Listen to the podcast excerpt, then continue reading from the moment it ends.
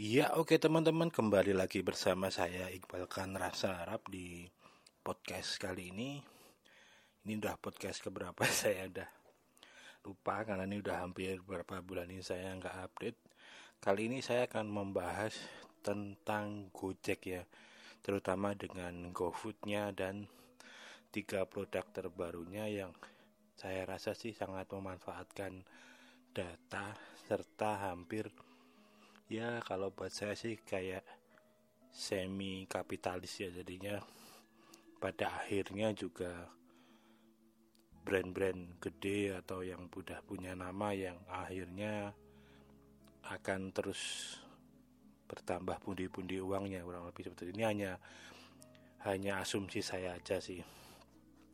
Baru-baru ini kan GoFood ngeluarin tiga fitur baru ya teman-teman ya yang pertama itu ada GoFood apa eksklusif.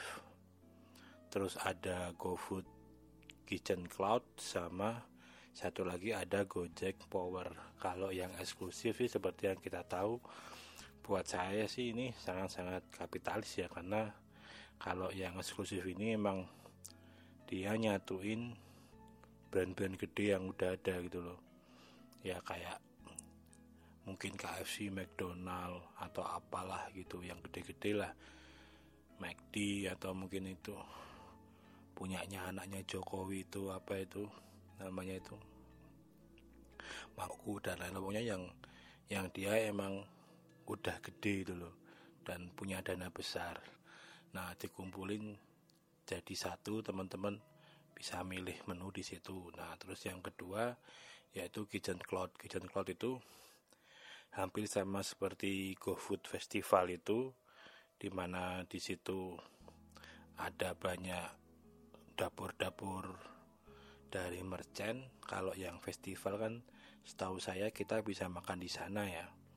Karena lokasinya biasanya ada standnya ada apanya. Nah kalau yang kitchen cloud ini sepertinya emang pure cloud ya. Jadi ibaratnya ya lewat aplikasi aja. Mungkin dapurnya ada di daerah mana gitu. Kalau saya baca-baca sih kemarin baru di lima tempat atau enam tempat lah belum belum banyak gitu loh.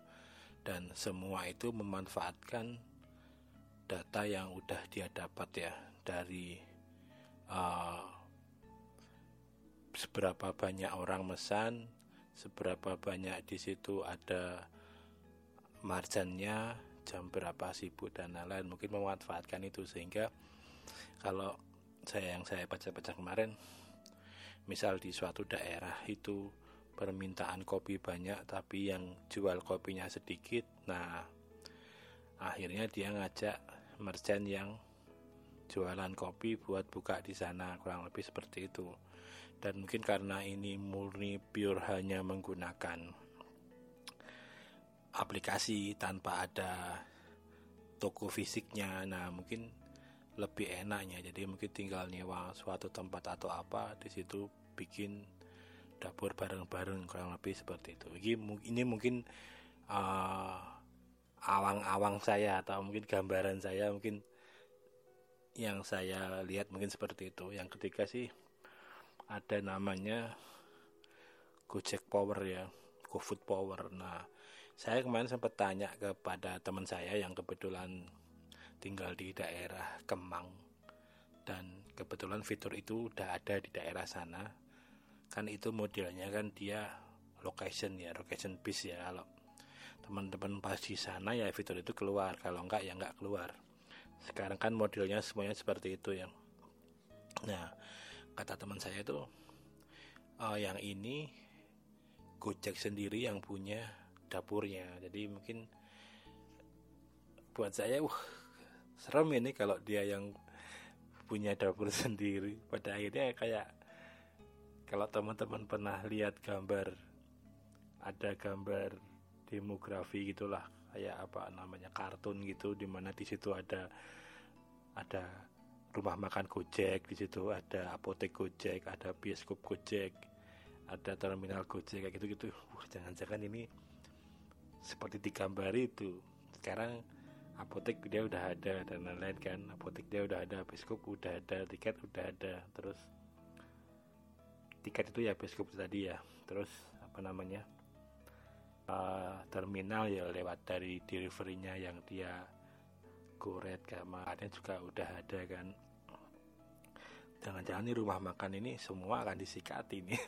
Karena sangat-sangat ada kemungkinan seperti itu dan masuk akal juga ketika ketika dia udah punya data sedemikian banyak sebenarnya untuk make money dia ada dua pilihan kan dengan data itu kan. Dia menjual data itu atau dia menggunakan data itu untuk dia pribadi itu menggunakan dia untuk pribadi ya mungkin salah satunya kalau memang yang GoFood Power ini dapurnya punyanya Gojek sendiri ya enak banget kan? Dia udah tahu kan daerah sini yang paling laku menunya apa yang paling pesen orang banyak pesen di jam berapa harga range berapa dia enak banget. Wow misal yang paling banyak di daerah Jakarta Selatan ini ternyata nasi kebuli gitu. Wah tinggal bikin aja nasi kebuli kan. Oh ternyata yang banyak orang pesen nasi kebuli di range harga 20 sampai 25 ya udah tinggal bikin aja harga segitu kan.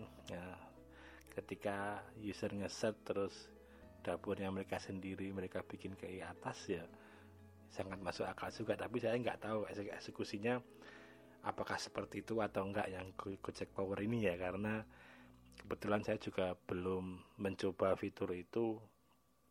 Jadinya kurang kurang tahu juga. Tapi kalau memang fitur itu juga seperti yang ada di gambaran saya ya sah-sah aja sebenarnya ketika dia udah punya market sebenarnya dia ngelakuin apa aja juga terserah dia. Karena kan dia yang punya pasar kan ibaratnya kan. Ya nggak beda lah sama kalau teman-teman tahu uh, Indomaret atau Alfamart kan kalau hemat saya ada dia menggunakan sistem seperti itu juga ya. Mungkin di suatu etalase atau sudut ruang mana itu dia sepertinya trial menggunakan merchant ya kemungkinan ya. Misal jualan buah atau jualan apa jualan apa jualan apa ketika laku. Nah selang beberapa bulan setelah itu produk itu udah nggak ada lagi. Yang ada produk yang sama tapi mereknya udah Indomaret atau Alfamart. Tapi seperti ya seperti yang mesin kopi dan lain kan tadinya kan bukan bukan punya dia ya setahu saya ya. Terus sekarang ada dia terus jualan buah seperti itu. Terus mungkin seperti garam merica dan lain-lain bumbu-bumbu dasar itu kan tadinya ada merek lain yang masuk ya. Tapi sekarang kan dia juga ngeluarin merek sendiri itu kan. Dia ngeluarin garam dia ngeluarin merica dia ngeluarin air mineral. Karena sangat enak banget ya tinggal nempel nempel gitu aja dia. Dan terbukti yang kemarin-kemarin laku kemungkinan ini laku juga kan di era bisa dibilang 40 titik kosong kayak gini kan. Orang udah sebenarnya di apa di harga-harga tertentu di market-market tertentu itu brand sama merek dan lain-lain itu nomor sekian gitu loh sebenarnya. Taruhlah kita nyari nasi goreng gitu di Gojek gitu kan. Mungkin untuk awal-awal wah warung makan misal A warung makan A ternyata buka di GoFood ya kita nyari wah warung makan A. Zet, itu kan cuma sekali dua kali kan kita ngelakuin seperti itu. Yang yang sering kita lakukan kan wah kita mau nasi goreng. Kita set aja nasi goreng. Mesti parameter kita kan kebanyakan sebagian orang hanya jarak. Karena jarak itu nanti presentasinya ke biaya yang harus kita keluarkan buat apa delivery sama uh, setelah itu setelah harga. Setelah lokasi kan harga kan buat nimbang-nimbang itu kan. Kalau udah dua itu pasti kita kebanyakan pesan kan walaupun di Gojek memang masih kita cuma bisa pesan dalam satu rumah makan yang sama gitu loh. Untuk sekali antarnya. Kan nggak bisa dua lima makan pakai satu driver kan nggak bisa kan. Nah mungkin yang kayak gitu solusinya ada di yang eksklusif itu mungkin seperti itu atau yang cloud cloud kitchen itu. Tapi lo, mungkin lebih yang ke eksklusif itu mungkin bisa seperti itu sih. Karena itu juga masalah juga kan. Kalau yang kita inginkan nggak ada kan kita harus order lagi. Tapi itu kan bagian dari make money-nya dia kan. Kalau dibikin berapa itu terus sekali bayar ya dia nggak dapat keuntungan dari drivernya yang nganter itu kan. Hampir sama kayak marketplace yang ada kan yang B2C itu kan seperti itu. Kita kan nggak bisa pesen di Topet, Shopee, Bukalapak itu. Tiga barang, tiga seller satu kali pengiriman kan nggak bisa. Kecuali emang modelnya pemilik merchantnya nyetor barang di sana jadi kayak model Amazon gitu. Kita mau barang apa karena barangnya udah ada di gudang ya mau beberapa merchant sekali barang tetap bisa kirim. Tapi kan sistemnya kan nggak seperti itu. Nah ini saya menarik juga ini. Menariknya yaitu kalau semua bisa bikin dapur sendiri-sendiri gitu kan nasib yang kecil-kecil ini kan mungkin kasihan juga ya. Tapi saya kira juga nggak akan semasif itu juga sih karena kita tahu kan market dia merchant dia udah ada 500 ribu ya dia kan juga nggak mungkin langsung cut semua seperti itu kan. Untuk untuk hanya mencari keuntungan sendiri lewat dapurnya sendiri. Mungkin memang di daerah-daerah tertentu yang demand sama permintaan sama suplainya sangat-sangat banyak nah dia bisa masuk di situ kan.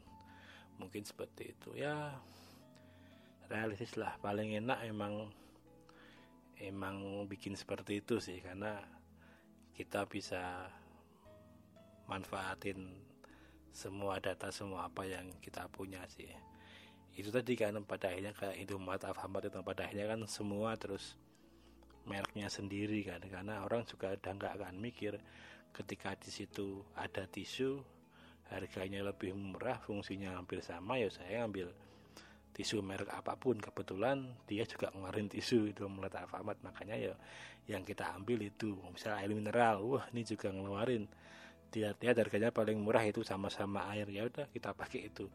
Daripada airnya kan ketika kita udah ketanam di suatu tempat dan benar-benar udah menyatu bahasanya apa ya jadi user itu udah nggak udah nggak lihat brand atau apa karena yang dia hafalin mungkin hanya letak-letak itu di mana udah gitu ngambil wah aku mau mie instan oh di pojokan sana. Wah aku mau minum wah di di belakang sana. Wah aku mau apa kan sebenarnya seperti itu.